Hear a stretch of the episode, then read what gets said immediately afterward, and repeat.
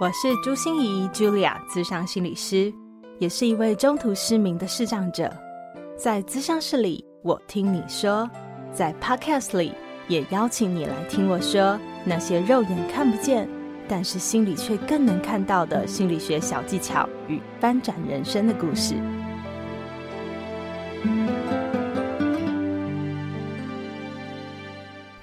Hello，亲爱的朋友们，你好吗？我是朱心怡，Julia，智商心理师，欢迎收听朱心怡说心里话。我想你一定有做过手扶梯的经验，对不对？但是你可曾看过一些顽皮的孩子啊？明明那是往上的手扶梯耶，就硬要像跑步机一样拼命往下跑啊！这一集的职人来谈心，我们邀请到了沟通表达培训师张望行老师，来跟我们谈谈他的最新著作《顺势沟通》。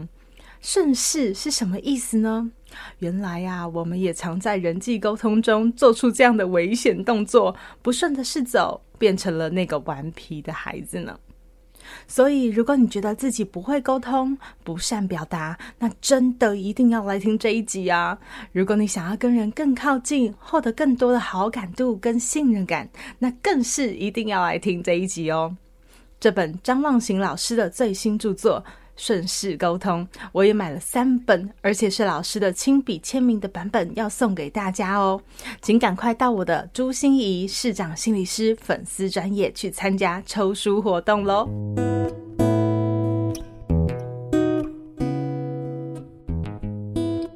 沟通表达专家是您现在的 title。哎，对，但不是专家了，我就是个培训师，嘿，培训师，对对对，好好好，很谦虚哦，沟通表达培训师哦，张望行。那呃，我就觉得很诧异的一件事，就是我看到一则报道，然后他会跟我讲说，哎，因为您是一个非常不懂沟通的人，不会沟通的人，所以最后才走上这一行。我就觉得好好好特别哦，这个是什么样的一个故事啊？诶，就通常是这样啦，就是大部分人都会觉得，呃，应该你是一个很厉害的人，嗯，那这个时候我觉得他就会是专家。我觉得所谓的专家，就是你对于一件事情非常的擅长，嗯。那我后来发现一件事，为什么要走培训呢？原因就是因为我对他不擅长，所以我会知道大家不擅长的点在哪边。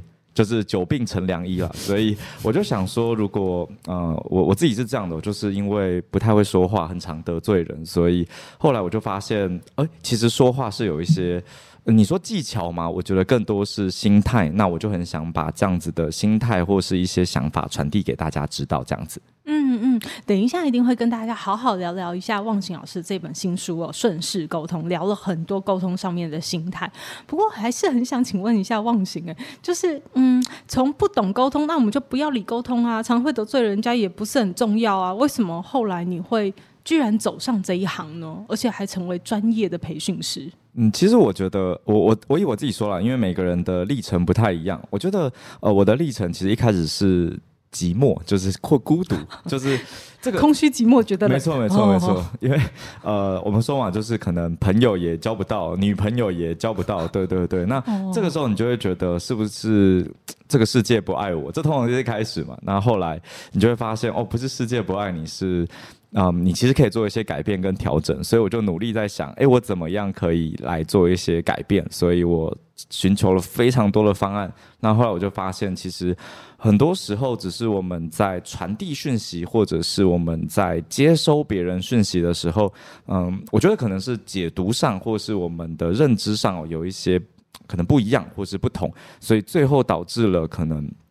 明明就是好意啊，但最后那个结果不好。那其实我就发现，原来这些都叫做沟通的问题。也是因为这样子哦，所以我开始学习。然后我自己因为呃，因为这样，就是当然呃，我自己其实最大不能沟通的点应该是家人啊、呃。我必须老实说，嗯、这点呃依然没有到完全的改善。家人通常都是我们沟通最大的罩门。哎，是是是，所以呃，我我自己不喜欢骗人啦，所以就真的没。呃，应该说有改善，但没有到完全。我说根绝，我用根绝这个词不太对，嗯、但总之就是没有到我心目中觉得很棒的模样。但呃，面对朋友或是呃像伴侣，我觉得目前沟通是我觉得非常舒服的。嗯嗯嗯，所以我们每一个人都还是在持续修炼中啊。好，可是有一个让我很印象深刻的经验，就是说，呃，忘形好像以前是当导游，对不对？哎，对对对，我的第一份工作 是的，哦，是。所以在导游那份工作，好像给了你很多沟通上面的，就是资深的导游会跟你说啊，要怎么去观察客户啊，要怎么去体贴客户啊。这个老老实说哈，老实说，呃呃，这个这样讲。很怕那个，我之前的你知道学长姐老师们有在听哦，就是他们其实不是先告诉你怎么观察，他们是让你跌倒 就跌死，哦、对，就是 当你当你呃，譬如说你就是做不到业绩嘛，或者是你你的讲解客人不想听，又或是你在跟客人沟通的时候、呃、可能出包，那这时候其实他们才会告诉你说，你看你就是没有在想客户啊，没有什么，所以通常是先被。教训一顿，然后 他他才会告诉你说，那你大概可以怎么做？那因为每个人做法也不太一样了，所以我就发现一件事情，其实呃，在假设啦，我觉得当服务业啊，应该是通常是比较会沟通的，原因是嗯，你一般我举个例好了，像今天一上车，可能要在第一个瞬间，你就要感觉到今天带的这一团他们是心情很好的，还是像他们很累，比如说他们礼拜五。加班，然后礼拜六一早去员工旅游，可能大家要死要活。好，那这时候你要做的事情可能不一样。嗯，我我举个例，像。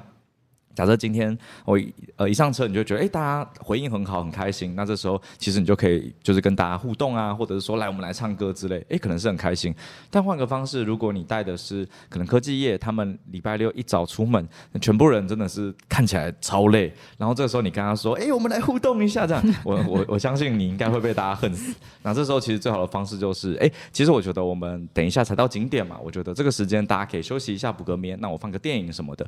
那其实这个过程。里面就决定了后续的走向，所以后来也因为这样子的经验，我发现沟通最重要的是你理解对方的真实需求，而不是你说了什么话。哦，大概是这样。看大家有没有听到这个？我真的觉得这个就是沟通的精髓，但是也好像是忘形老师提出来一个非常非常独特的东西，就是原来我们大家都以为沟通的意思就是说很会说话，舌灿莲花，很会说服人，讲话很有那种 power 的感觉。但是，哎，忘形老师跟我们讲，不是真正的沟通，不是，是什么呢？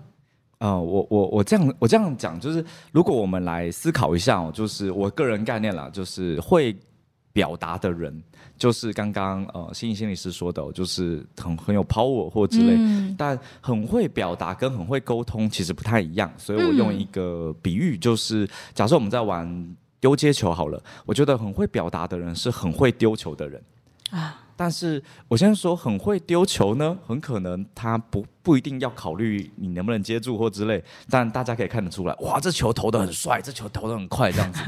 对，但我觉得会沟通的人是很会接球的人，无论你的球丢了怎么样，你都可以很好的把它接住。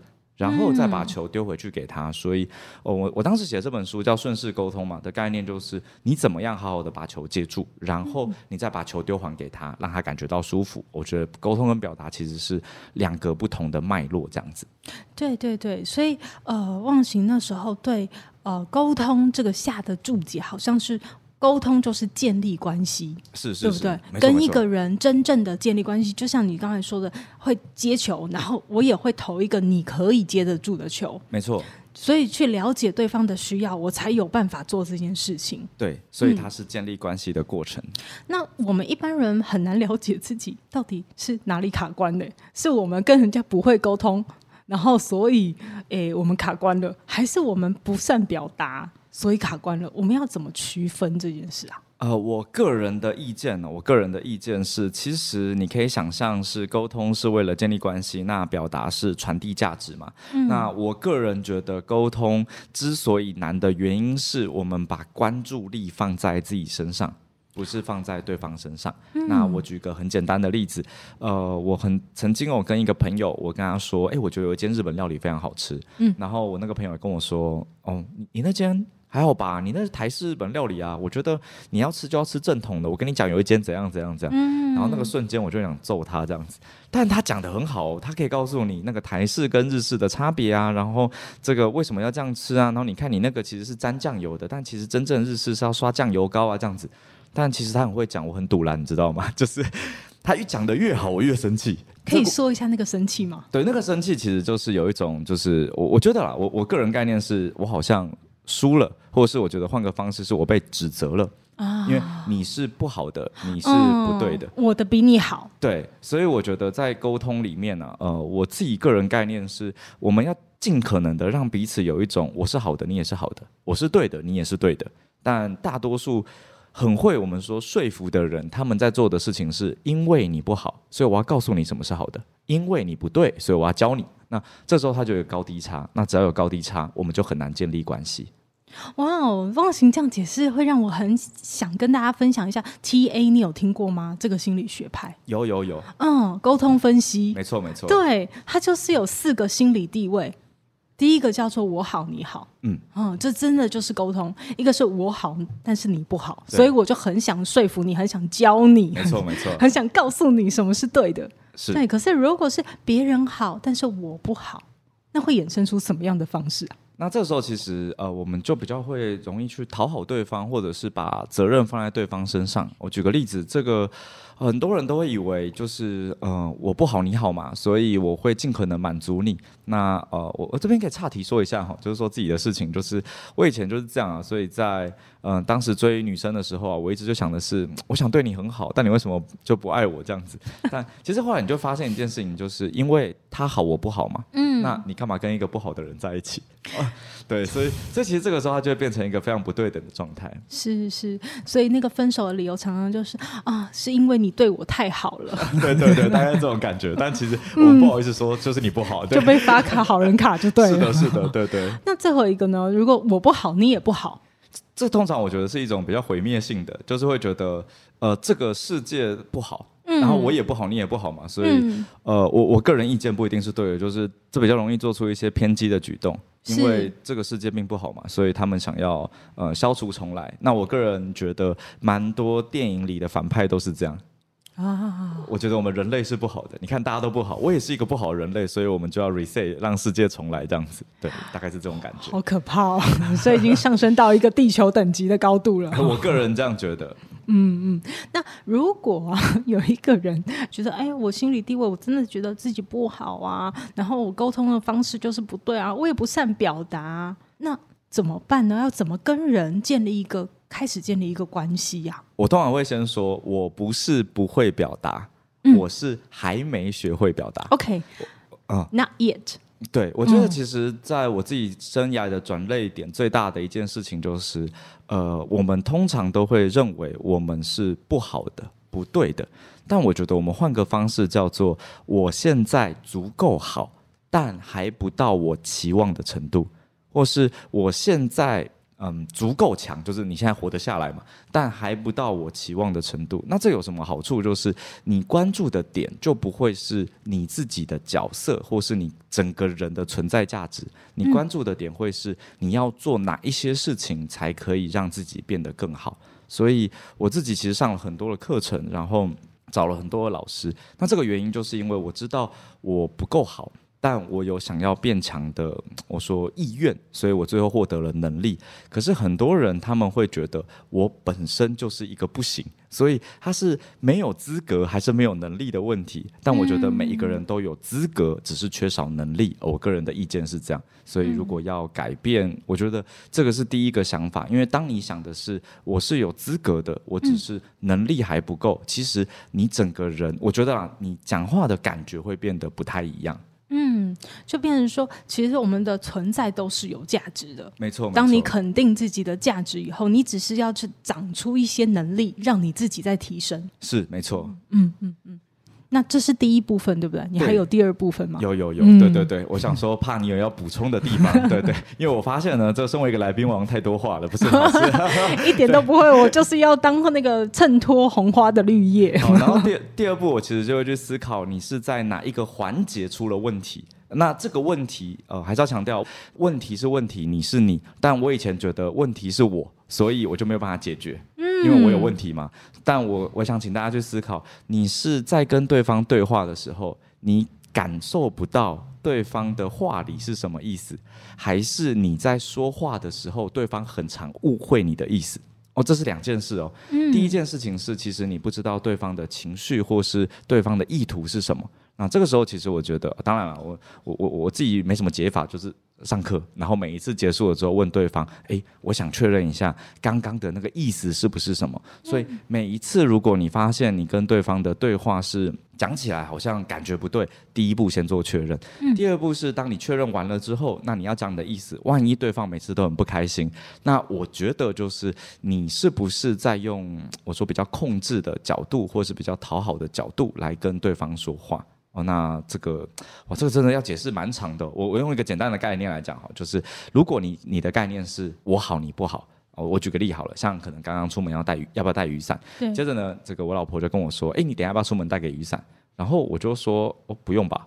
对，就是可能是这样，这是一个很普通的对话。但如果我老婆说的话是，哎，你出门应该要带雨伞啊，你怎么不带雨伞呢？你等一下要淋湿，又要买一把雨伞，你在家里有多少雨伞吗？有没有？这时候你就会感觉你是被指责。当然，我老婆不会这样讲话，只是我用一个举例。嗯、那另外一个讨好的概念比较像是，你要记得带雨伞哦，吼，因为吼，其实我很担心你，我怕你出去会变这个。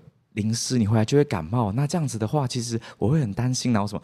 就这个其实讲一次很好，但如果你每一次都讲，对方会觉得很烦哦。对对，相信你就像妈妈一样。对，其实相信大家会遇到，就是为什么跟家人有些时候关系不好？那原因是听起来这是一个好意，但他的感觉给你是你是没有能力的人。所以我要不断的无止境的提醒你，你没有办法照顾自己。对对对对对，所以其实这个部分，我觉得当然它可以延伸很多议题，只是我想邀请大家去思考，你是在跟对方的对话里没有办法理解对方的意思，还是我要表达的时候说不清楚？那我觉得接着我们就可以去理解，我们要修炼的是沟通能力还是表达能力。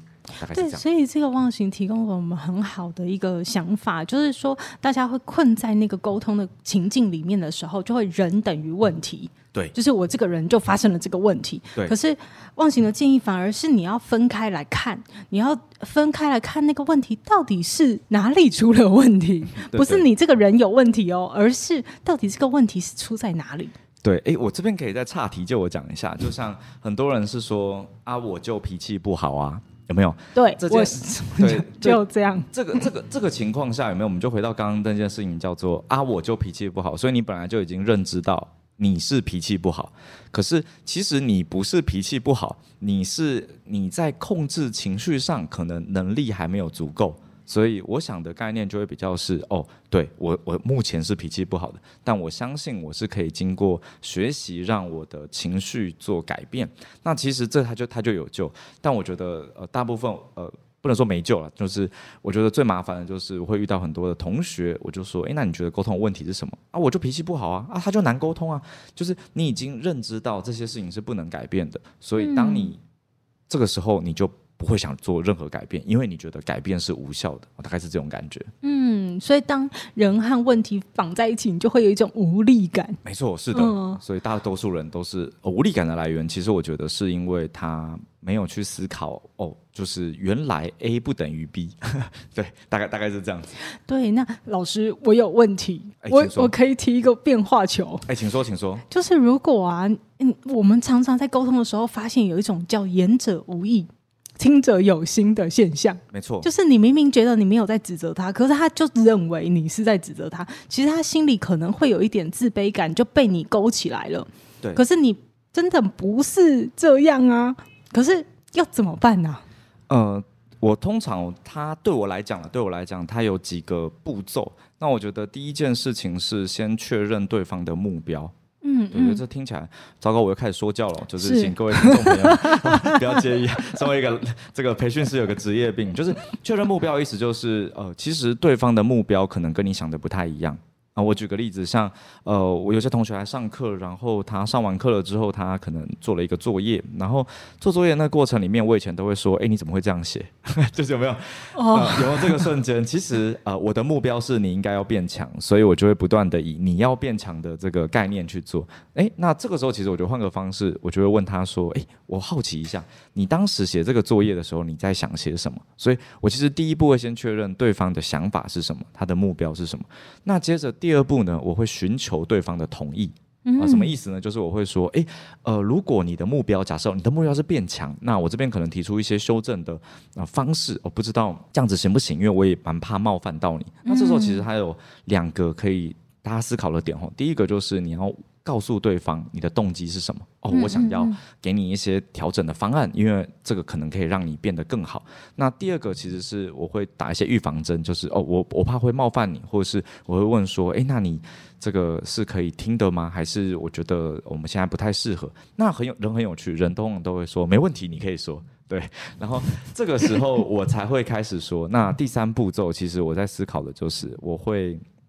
告诉他一些事，那我也会提醒啊、听众朋友们哦，你可以想一下，你要讲的事情可以。呃，就是分段来说，比如说，我觉得，哎，第一阶段哦，我举个例，对方就只有三十分，你要让对方变四十分，这样就好。但大多数人都是你要从三十分变一百分，所以你会跟他说，哦，我跟你讲，我帮你整理了十个点，第一个点巴拉巴拉巴拉，哇，大他就崩溃了。所以我大概就是说，哦，我觉得第一个点可能是什么，哦，大概是这样。第二个点是什么？哦，我觉得就还这两个，目前我看到比较大的，哦，那之后我们再来做调整。那其实对方就会发现一件事情是，你的动机或意图。是在让他变得更好，嗯，但很多时候我们忘记这件事的时候，我们的动机或意图叫做彰显自己的存在，啊，所以你如何让对方感受到你的善意？对，嗯，然后你是针对他的需求或针对他的出发点，他能够怎么接球？对，然后你去帮他设计一个他可以吞得下去的东西。对，我刚刚讲的可能有点太抽象哦，那我举个最简单的，以前我老婆回来啊，然后跟我说：“哎，我跟你讲，我今天老板怎样怎样。”我说：“哦，这很简单，你老板要的就是什么啊？你怎么样就好了。”其实我觉得你不需要这样子。他就说：“啊，你行，你去上班。”就是 那很简单嘛。然后我现在就是现在当然不会。然后后来老婆回来，我就会问他说：“哎，我好奇一下。”你现在啊，是希望我帮你想解决方法，还是听你抱怨？他就说：“你闭嘴，你听我抱怨就好。”哇，你就听完他抱怨嘛，听完他抱怨之后，你就说：“哇，老板这样太夸张了吧？”他就说：“对啊。”然后就可以继续下去。那、嗯、这个时候你就会发现，其实很多时候我们只是跟对方你要的目标搞错了而已。嗯，就是你想接给的和他想接的不一定是一样的。没错，没错。嗯嗯，你看各位听众有没有发现，本集就是。二十分钟不到的时间，但是你已经要 repeat 很多次才能消化吸收得了这些资讯，因为我们的黄金实在是太多了。我很抱歉，不不，是谢谢忘形老师这么的不藏私跟我们分享那么多。那我我就要回到那一本书，哈，我我觉得这个书名真的取得超好的，哎，顺势沟通，顺着一个势，对。所以那个顺势是什么意思啊？嗯，大家我我我很喜欢比喻哦，就是大家可以去想想，如果我们去一些商场、百货公司都有电扶梯嘛，那通常我们看到往上的电扶梯应该是往上走，嗯，对，这听起来应该是。呃，你会觉得呃，老师你在讲什么？对吧？对吧？对，差点骂脏话这样子哦，对对。那那那其实为什么要讲这个呢？就是其实沟通也是，就其实你很多时候你是知道对方要干嘛的，嗯，但你就是会故意的，你不想跟他一样，欸、对对对，嗯、所以你就会把电扶梯玩成跑步机。你错了，对，你有看过小朋友就是会从你知道就是反着跑这样子，对对对对对对，很开心，对对对。那其实其实以这个过程来说，就是因为我们看到有那个。对方哦，在跟你沟通的时候，那你知道对方要干嘛，可是你会做一件事情，就是呃，你不想如他的意，有没有？对，然后这时候你就会呃不照剧本演出。那当你不照剧本演出的时候，对方就会想尽办法把你导回那个剧本里面，那你们就会爆炸哦，大概是这种感觉。嗯，所以我觉得顺势的概念呢，嗯、呃。最最大的概念是这个啊，另外一个是大家可以思考顺便啊，我觉得就是顺便沟通一下，因为大多数人的沟通都很正式。所谓的正式是，大家可以回想一下，你会不会从小到大遇到有人跟你说，哎，你有空吗？我们沟通一下 啊，那很恐怖啊，很恐怖对吧？对对，所以其实我觉得在很多情境里有沟通，其实它应该是一个在有好感跟信任感的情况下的对话。但我们通常都会把它搞得呃气氛很肃杀，所以我就想提醒大家，你就是顺带的啊、呃。举例，我最常讲的就是，哎，我忽然想到一件事，哎，这个瞬间其实你们就可以好好讲话。但很多时候都说，哎，等一下，这件事很重要，我想跟你沟通一下，有没有？汗毛都竖起来了，对对对，大概是这种感觉。是是是，哦，所以哦，原来顺势是这样子的解读和这样子的意思哦。那我我我就觉得说，嗯，这个顺势。很像是我以前有在写的一篇文章，就是用那个太极拳的推手哎，是是是，在跟你沟通。哎，是没错没错。其实它是顺着你的毛摸，但是它会让你发现，哎，你可能有一些状况。对。哦，然后再去修正。对对对。那那我也很想请问一下老师，因为。在我听你的访谈里面哦，很多就是这个好像有点鬼打墙的经验，就是顺势沟通，好像要经过三年才写得出来，因为你反反复复不知道写了多少万字，然后最后删删改改，一直弄一直弄，因为你好像有很多内心戏，对不对？愿意跟大家分享一下你在过程中到底发生了什么吗？哦，当然可以啊，就是其实呃，我我之所以。嗯，大部分的情况下可以理解一些大家的概念，原因就是因为我的内心戏太多了，所以我当时在写的时候啊，我就想一件事，我就想说，哎，沟通的书这么多，那我多写这本好像没什么差，然后所以我就觉得，呃，那算了。所以每次我写一写啊，忽然看到别人写的概念更好，我就会觉得，那你去看他的书好了。所以，真的，这我我最常做的事情就是就就是这样子，因为。呃，我我自己觉得啊，呃，人最重要的是成为自己想要的样子，但不一定是怎么样才是最好的。那后来，我蛮感谢我老婆，就是跟她对话的过程里，她就跟我说，其实如果你一直都这样想，那你一定写不出来。那你要想的是，有没有什么是你可以做，但别人不一定能做得到的？哦，那那个瞬间就给我一个啊哈，就是呃，我也许可以用一些我自己的案例哦，然后来写出这个东西这样子。哦，所以我当时在写。